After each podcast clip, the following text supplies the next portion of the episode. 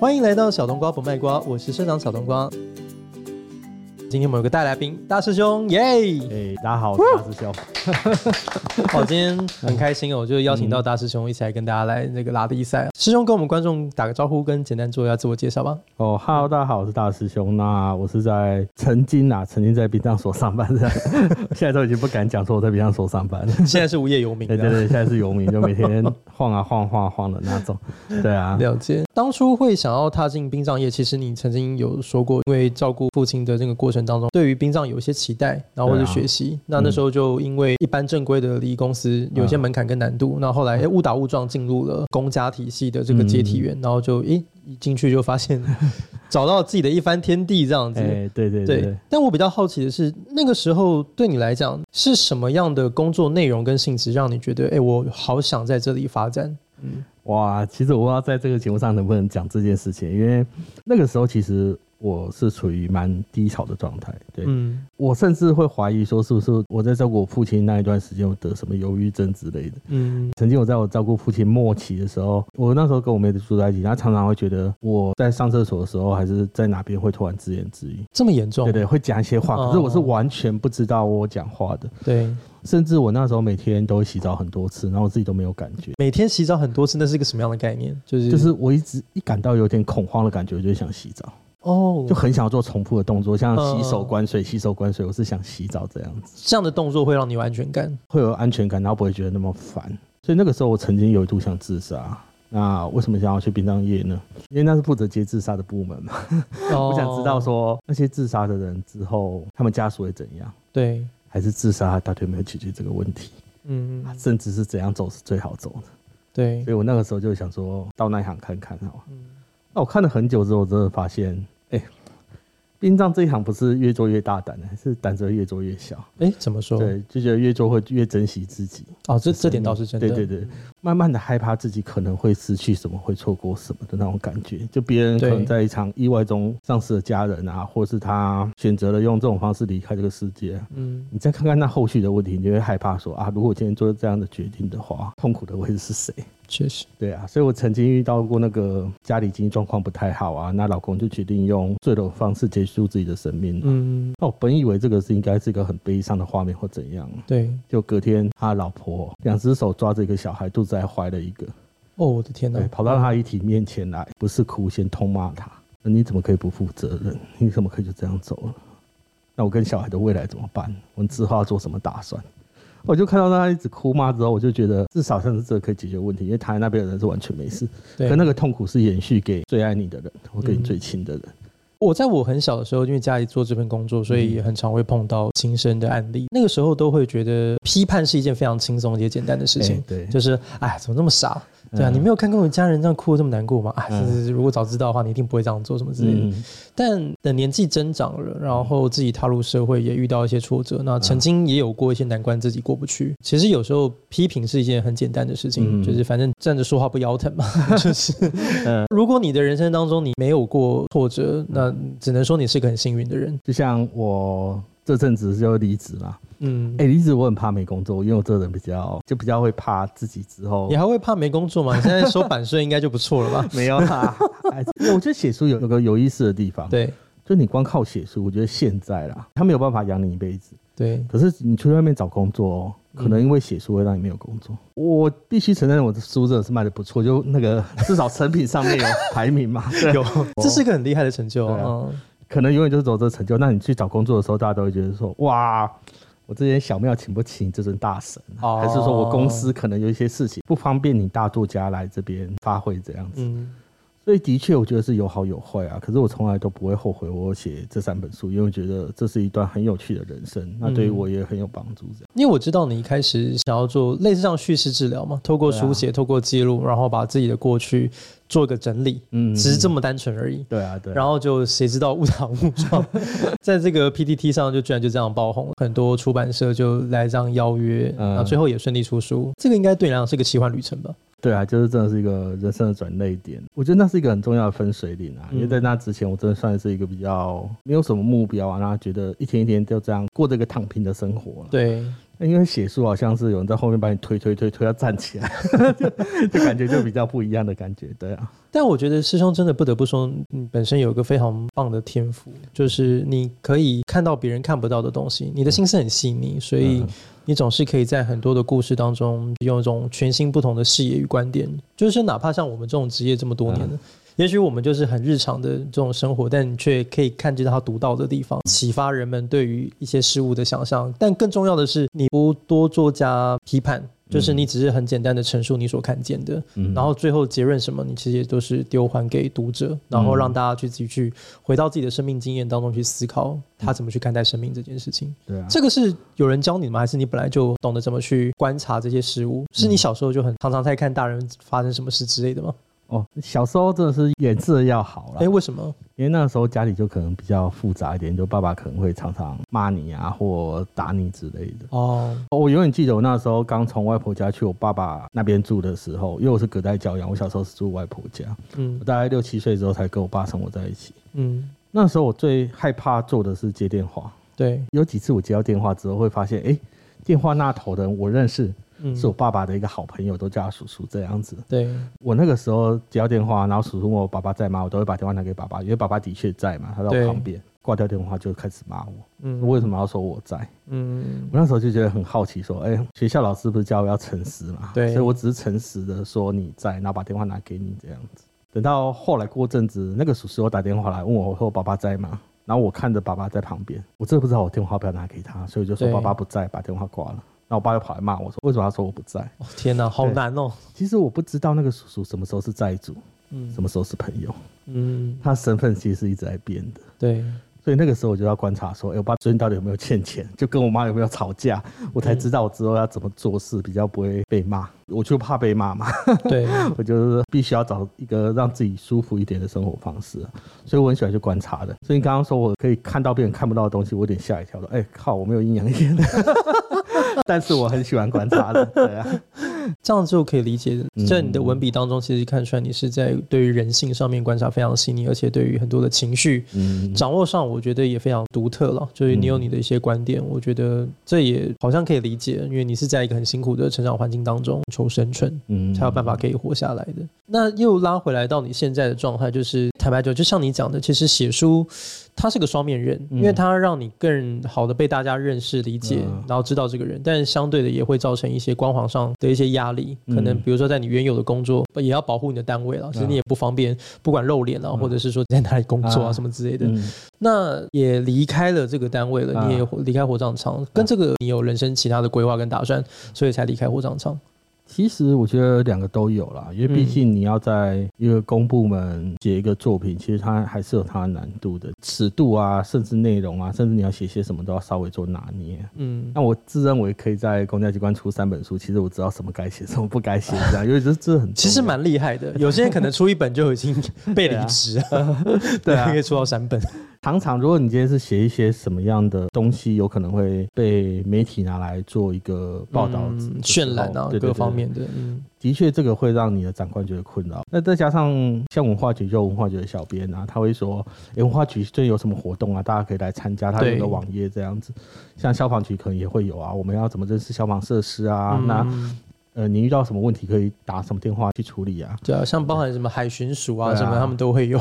对啊，可是殡葬所没有啊，他不会常常办什么活动嘛？对对对对，然后你写的再好，也不会增加民众想办丧事的欲望嘛？对对对对，所以我们的确啦，就是说在这个地方可以尽量收敛就收敛。那我们算是一年一签的约聘人员。那你要想，假如我今天是，哦，所以你们也不算是正职的公务人员，对，我们是算广义公务员，因为我是保劳保的，嗯嗯，对，只不过我们就是适用于公务员贪污的那个 法律嘛，哦，在法律上来说，我们是算最广义的公务人员，就是嗯，做那些国家指派的工作的那些人员这样子。是可是我们的福利是一年一千的，当然这样不会很没有安全感吗？以前那时候一年一千，就代表说我今年跟你学，我下一年不一定要继续跟你合作。可是。照理说啦，因为殡葬算比较少人做，也算比较是特殊的一个行业这样子，嗯、所以一般来说，好好的做到结束的其实很多啦，就是不会因为特定的原因让你离开。嗯、那我这个就算比较特殊的原因这样子。对，对我真的很怕有一天我离开是因为我写作这样子。哦，对，所以与其有一天让单位来问你一个问题，说你到底想要当大师兄还是要当火葬场服务人员？倒不如趁我现在三十多岁，然后对于自己的创作出来的一些名气，还有小小的影响力、影响力的时候，我跳出来好了。谁、嗯、知道四十岁还有没有人愿意看这类的书？所以我倒不如趁现在出来，算是拼一下嘛。嗯，假如这拼的不行的话，我永永远记得我二十六岁那年拿到看护执照的时候，我就不怕没有工作。哦，台湾看护真的很缺，不管几岁当看护，其实都还有办法的。就是未来的社会刚需了。对啊，对啊，永远不怕没工作。对啊，因为我本身就是一个算是诶、欸、高中毕业啊，那家里又不是很好的人，嗯、所以我做工作的时候，我很喜欢挑那些别人不愿意做的工作。对，我觉得这样才有你的机会。对啊。嗯这也是很独到的思维，很特别。嗯，这也确实啊，而且特别在台湾这个超高老龄化的这个社会氛围，这个外佣又如此难请，对啊的情况之下，嗯，就像师兄讲，这未来永远都不怕没有工作做。我也相信你现在这个阶段也不是会为了钱去烦恼工作什么的。我觉得你还是在追求，就像你讲的，四十岁还是在在做一个最后的拼搏。那你对于下个阶段你有什么期待吗？其实我一开始原本还是想要找殡葬业啦。对对啊，那大概去年十月吧，嗯嗯，想说哎。大概做到十二月就离职这样。对。可是我那时候又想一想，哎、欸，我都做到十月了，对，干嘛不撑到十二月 领这种奖金这样？对。那十二月一到，后来又想想，哎、欸，不对，我还有十五天特休。对。那特休换起来好像不太好，因为我单位有特别规定啊，所以后来就觉得说，还是特休休完再离职好了，所以我就选择在二月离职。那其实我十月多我就开始找工作了。嗯，我比较没有跟身旁的那些葬仪社或朋友说我要找工作，就自己去南部的一些葬仪社去投履历。我必须很诚实的告诉他说我在写作。如果你前面隐瞒老板这件事情，后面不小心爆出来了，对你对他来说都是一种伤害。对对，必须说这个是要很老实的说。嗯，我后来发现根本就没有多少人认识我，就还是杂鱼这样子。可是他们对于一个写东西的人，他们会有点忌讳。对对，那还有一个原因是因为我三十五岁，三十五岁在葬仪人力来说算是一个蛮蛮尴尬的年纪。对对对对对，嗯，我说年轻嘛，也不算年轻。啊、那你觉得你在殡葬所的经验可以带到你在葬仪社的那些经验吗？其实不会耶，因为你根本就不了解什么礼数，那你也不会站礼生啊，对，你化妆什么都不会。大家很会觉得说，我怎么可能葬仪社会比较我？其实这是很有可能的，因为其实我在殡葬所做的跟葬仪社做的是完全不一样的事情。嗯，对，所以我虽然是一个零经验的，然后闯荡葬仪社，然后我已经三十五岁了，所以我很怕，我很怕说找不到工作。哎，我记得以前我们去接那种中年失业的，对，四五十岁，然后就掉在可能路上一个树上那种。我接回来的时候，我都很担心哎，我跟我那些学长都很担心。嗯，假如我今天面临到这个问题的话，会不会有一天我会跟他一样？对，会不会有一天我会跟他一样？嗯，这是传说中的中年危机。对对对对对，而且我是自己创造出来中年危机这样。嗯，我曾经有想过，如果我今天放弃写作，我可以在殡葬所做到退休，嗯，也不错啊。对，那薪水不会让我变成非常有钱，可是也不会让我饿死。对，我可以好好做到退休。不求大富大贵啊，但是至少三餐有饭吃。对对对对对，而且也算是疫情不会影响的工作，的确。哇哦，讲到这个，对对对，所以真的，我觉得啦，就在那边是求一个稳定啊。嗯。但是你好不容易有一个机会让你做别的事情，你又不会想去尝试？哎、欸，我我真的有时候不断问自己说，是不是自己膨胀了？然后觉得你可以啊，你应该不是普通人啊，你可以去做别的事情，这样子。这个难免都会了，对啊，只是就是现实会教你做人。对对对，现实教你做人。对对对，如果我今天版税拿少一点的话，今天就不会。对啊，对，就是有时候人生太得意忘形的时候，老天爷会教你做人。对对对，不用怕，的确的确，不用怕。那我那时候大概到十一月多都还找不到什么工作，嗯，就想说，哎、欸，那我倒不如去做看护好。就在那个时候，有葬仪社来找我，他的确给我一个我觉得我还蛮想要做的工作环境，就是我想要做底层，在第一线啊，继续化妆啊，继续抬棺啊，然后学习礼生啊，什么司仪什么之类的。如果这辈子有机会的话，我想要看葬仪社的全貌了。对，应该不是说葬仪社，葬仪界，因为我觉得公家我看过了，可是私人我没看过。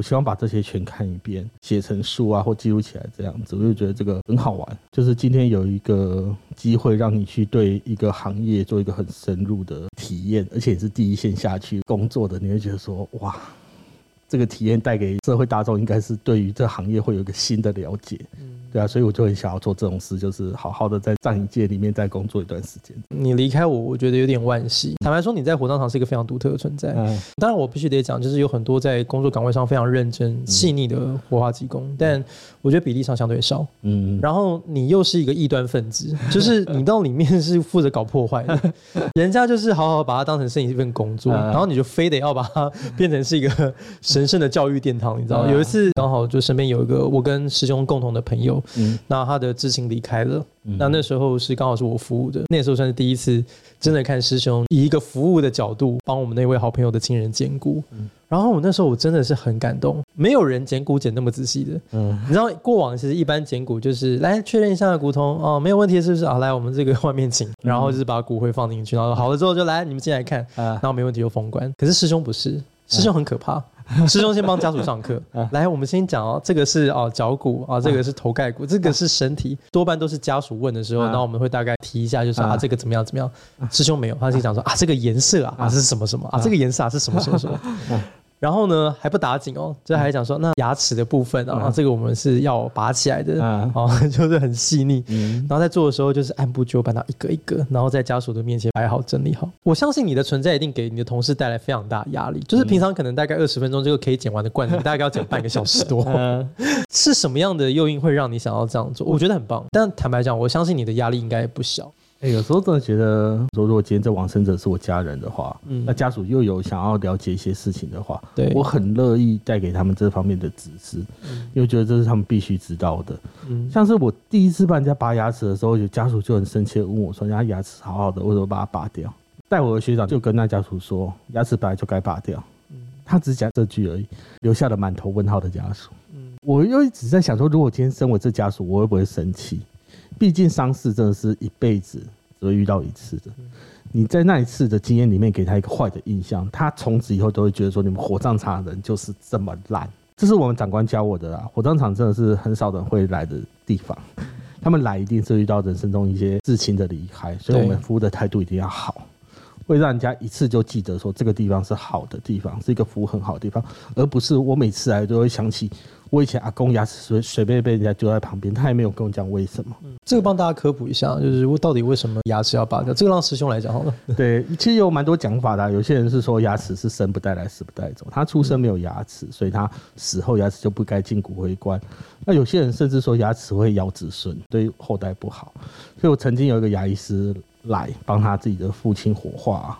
他看着那牙齿被我拔掉，他很生气。你为什么要拔我爸爸的牙齿？我把我爸爸牙齿顾到那么好，九十多岁还有一大排这样牙齿。我会告诉他说，其实牙齿是生不带来，死不带走的。那牙医听到就觉得很不开心，他跟我讲说，你这观念是错的。其实出生的时候还是有牙齿，只是他那牙根是在牙龈里面，所以我完全不接受这种讲法。哦，我觉得这是高知识分子。那他的话也令我很感动，我就说，那不然我们把它装进骨灰罐好了。他一点点头说好。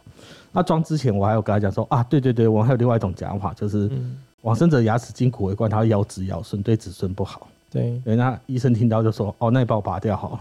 对，因为他也会怕，咬子咬孙咬到自己不好，所以其实这个就见仁见智了。对啊，坦白讲，他也没有什么标准答案。对对对，可是我遇过很多真的会放进去的，因为他们觉得说没差，反正咬子咬孙，我的东西也是他留下来，他要怎么咬就给他怎么咬。他也有这种 gas 有没有？嗯，他曾经我以为这种人是非常有钱的，他不怕咬，这种给你咬八代都咬不完的。后来发现是穷的响叮当的，哦，他觉得说你怎么咬我都没钱嘛，但他很有救小了，对他真的是很屌，因为真的遇到家属直接这样跟我讲，我会觉得觉得这个人很有勇气耶，就觉得说没关系，他怎么生我的，我后来怎么给他咬都没关系，他只要全尸进去就好。我们并没有那种很深的那种民俗礼仪的观念啊，我真的觉得只要家属觉得 OK 就好，任何事情我都觉得很好。所以也就是说，如果当家属跟你讲说我不想拔，也还是可以的嘛，因为这本来就没有硬性规定。对，可是我遇到的是少之又少啊。对，这少之又少，所以就只能说，如果再听到 这一段 podcast，假设你很在意的哦，那就跟这个李公司到时候讲说，哎，我不要拔。哎，我也曾经遇到一一组真的很厉害，嗯，我牙齿拔掉之后，他叫我说摆旁边，后来只剩一人拿一颗走，哦，对，他是一人拿一颗回去做纪念，这样。他说骨头不能拿，那牙齿你要丢掉，那大不如给我拿走哈。哎，这个蛮有道理的。对啊，我那时候扶到那种家属，我真的觉得好有趣哦，因为这是排排站。嗯，他就是捡完骨头之后，一个家属来拿一颗走。了解，觉得哎，这蛮棒的。那有一件事情我一直很想问你，但是我之前一直逮不到机会嘛，然后今天终于逮到你了，然后你也离职，所以有什么样的一些秘辛是包含我们自己从业人员其实也很少知道，然后你觉得身为家属，其实如果知道的话会比较好的。我不知道这可不可以在这频道讲，因为那时候爷爷往生的时候，我家的人是选比较好的棺木，然后里面都塞满很多很多的东西。对，那家人问我说这样好不好？我非常尊重我爷爷的信仰，我爷爷一直觉得说他用好的棺木代表气派，对，里面多的很多东西代表说他可以带那东西到另一个世界，所以那个时候我没有多说话。对，可是当我火葬场的同事听到这件事情之后，他又跟我讲说，为什么你不像某某某的？我那边有个同事的爸爸也是之前往生的，对，他是选择用最薄的棺木。然后里面只是塞卫生纸，因为这样的骨头才好捡。你烧出来里面没有什么其他的东西，那骨头是最白的，不会有东西染色的。对，他就问我说：“为什么你在火葬场工作，你不会跟你的家人说，把棺木用比较简单一点啊，里面塞一些比较少东西，这样我们会比较好作业，你爷爷的骨头也会很好捡啊。”对，我就跟他讲说：“我真的很尊重我爷爷的信仰，我爷爷觉得他想要办这种丧事。”我绝对不会因为我工作上的专业去违背他的想要的东西。对啊，我不确定他另外的世界收不收得到，可是我很确定在我们剪的过程中是比较困难的。对，当然我真的不知道说这个对不对，因为毕竟我以后也是 上一生的人。对啊，可是我真的觉得我还是会秉持一个理念，就是说我希望说你想要知道什么，我可以尽可能的告诉你，因为这是我之前的经验。这样了解。对啊，身为殡葬业的学长，以后你进来这个圈子，我就要叫你学弟了。身为学长，就是我觉得可以给你分享的观点是，我觉得嗯，很多时候就是把选择权交给家属，嗯嗯，像你本身是家属，所以你选择了那条为你爷爷做的路，嗯，那就对了，嗯，我觉得没什么好讲的。有时候业者的专业不算什么，业业者专业不重要，因为真的没有所谓的标准答案了。回到创作的这一段过程呢，就是因为我觉得你也是无心插柳柳成枝嘛，对，我觉得你比较像是一个行为艺术家，透过文字，透过你的视野去记录下这个圈子很多值得发人深省的一些故事，嗯，对啊，所以我觉得蛮有趣的。是，我是用这样的角度来看待你。嗯、你是从什么时候开始发现，觉得自己好像真的有想力，开始自我膨胀的开始？是啊，开始被鬼压的时候，不要开玩笑，开玩笑，被压过之后才发现，哎、欸，他们都认识我。你一开始你有想过你写作会红吗？没有哎、欸，只是我觉得我那时候刚出书的时候，哎、欸，呃、其实我长官还是很支持我的。哦，是吗？他觉得好啊，哇，殡葬所里面有人会写出不错啊。啊，可是他越卖越好的时候，他就开始怕了。哎、欸，你这样不行啊，你怎么？你怎么卖这么好？大？对对对对，哇，怎么舞台剧都有了、啊，这样不妥啊？对啊，好嚣张哦。对啊，所以当你开始在做一件事情的时候，其实我不看好我，其实我旁边的人也不看好我，他们都觉得说。啊，你就出一本书，然后啊，就卖个几千本啊，一两刷差不多啦，差不多差不多。对我自己也是这么想的，我不知道后来真的有那么多人喜欢看殡葬这种东西。对，我觉得我写东西可能是比较好笑的。对，可是如果在跟人讲笑话的时候，可能是不好笑。不会啊，我觉得蛮有趣的。这就是看脸的的关系啊。像我高中的时候跟女生讲笑话，人家觉得我很油啊。可是这个笑话我放在网络上讲，哇，你好幽默，所以我也不懂 什么是幽默的，我真的不太懂。所以就发现越卖越多刷，然后甚至就是霸占排行榜好几个礼拜这样，甚至你刚刚讲说做成舞台剧，那时候第一时间知道说要做成舞台剧，而且是全民大剧团嘛，啊、就是你那时候第一时间的反应怎么样？我说哇，这做出来才有鬼，这世界上真的有鬼，而且演你的是范逸臣哎，对啊，这我不意外啊，还蛮像的，还有。你有脸说这个？现在应该是 podcast 大家看不到我。的确很像，的确，嗯，还还行啦，还行啦，蛮像的。可以啊，对。舞台剧真的是一个很有魅力的一个呈现方式哦。嗯嗯，对啊。你有曾经有有听过有人去看完舞台剧跟你分享什么心得，让你印象很深刻？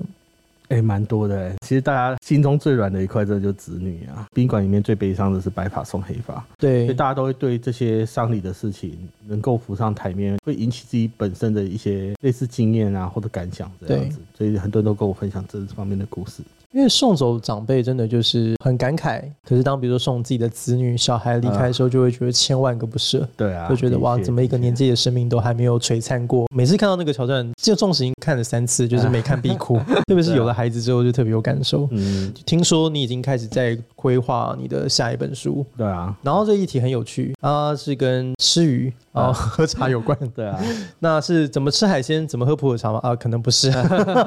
我觉得啦，其实我那个时候想要写的主题是寂寞。你想想看嘛，如果今天你是一个以前都交不到女朋友，等到你三十岁之后，你会发现，哇，我已经快转职成魔法师了，我手啊，会有火球了。对啊。你会不会想说去做一些人生比较不一样的事情？对了，我觉得在那个地方很轻松，你不用再管外面什么事情。嗯，你一样的三千块，你拿回家里，家里也会觉得说啊，这个没有帮助到。嗯，可是你拿那三千块那是一个小姐，嗯，那是你这辈子最快乐的一个小时，可以很放松的跟他身体交流个十分钟，然后有五十分钟再聊一下自己的心事。这样可能卤蛇当久了吧。如果今天有人愿意在你旁边听你讲故事，我觉得那是一个很棒的感觉啦。所以，我真的是来写寂寞。为什么我会去那个地方？我在那个地方一个小时，我不用想我要怎么回去照顾我瘫痪的爸爸。嗯，我不用想说为什么我都没有朋友。这样讲可能是有点嚣张，可是我真的觉得我自己在卖一个真诚。我不管写哪一本书，我都是用最真诚的态度去对。是对，我也不保留我自己内心的想法跟大家分享。我觉得你在讲寂寞那两个字的时候，我觉得我的心灵有被你震撼到了一下。这就是呼应到我刚刚一开始提的，就是你总是能够用一些情理之中，我们其实都可以理解，但是你很少真的停下来凝视那个观点去看这整件事情。我小时候是在那个环境下长大的，在外界可能会有很多的歧视的眼光，或者是一些。既有的社会标签给予这些人一些符号，可是事实上，就像你讲的，就是他们解决了很多人寂寞孤单的心灵，是一件很有价值的事情。确实，它是一个蛮值得被提炼出来给大家看到的一个社会角落。只有时候我自己看看自己的后台分析嘛，对，哇，百分之七十五是女性，所以你会不会有点担心呢？哇，这到底是可以还是不可以？之前刚写的时候，我是蛮排斥写这东西。是谁给了你勇气？梁静茹吗？没错没错，我是边听梁静茹边写。老实说，出书之后，我就开始不去找小姐了。为什么？我找到另外一个快乐的方式了。突然发现细胶的 CP 值比较高。没有啊，我后来发现花再多的钱在他们身上，他以后不见得会记得。不会啊，一定不会啊，那就是逢场作戏啊。以前就是每次过年嘛，因为我本来就很穷啊。对。我会把包给阿妈的红包就抽两千块起来去找小姐，因为找小姐是一个比较快乐的事情。我甚至有点逃避回去故乡去看我阿妈，我因为我觉得我一事无成，我就只能包这几千块，我倒不如不要回去好了。哦。可是现在我真的觉得，我把所有的重心都放在家里，看到他们快乐，我也真的很快乐。等一下，这个我真的不能接受，听不下去。不是，我觉得家人重要，我可以理解。可是人性的生理需求是必须的。开始没有找小姐的时候，真的是可以慢慢习惯。清心寡欲吧，可以放个什么金之类的。你是说在殡仪馆工作久了之后吗？对，突然就变得哎、欸，好像六根清净是吧？清净，对。对我以前去找小姐，我也比较注重心灵，就是真的好想要有人来给我个拥抱，或者陪你聊天，这样陪我聊天。其实你不是去找小姐，你是做心理智商的。哎、欸，对对对，我就是花这些钱去做智商，对，只是比智商多一个大概十分钟的步骤。等一下，我要先暂停一下。我记得我有一次去找小姐，她问我说：“哎、欸，下次来不要来一点你想做的事情，就是什么 special 之类的，织毛线吗？”没有。后来我拿一颗苹果叫她帮我削，这样，因为我很享受别人帮我削水果那种感觉。我从来都没有遇过有一个女生愿意帮我削个苹果，这样真的好寂寞。我就真的是拿一颗苹果说：“你可以帮我削吗？” 我前面拿错，我还拿凤梨。他说：“我这边真的没有办法帮你削凤梨，凤梨真的太难削了。”我觉得你这本书会中，你这本书会中。我觉得你这个书可以呼唤跟让很多人产生共鸣，绝对会。嗯，对啊，因为里面删掉了很多就是比较露骨的情节。我其实也没有很想要知道。你敢推荐吗？当然推荐啊，有什么好不推荐的？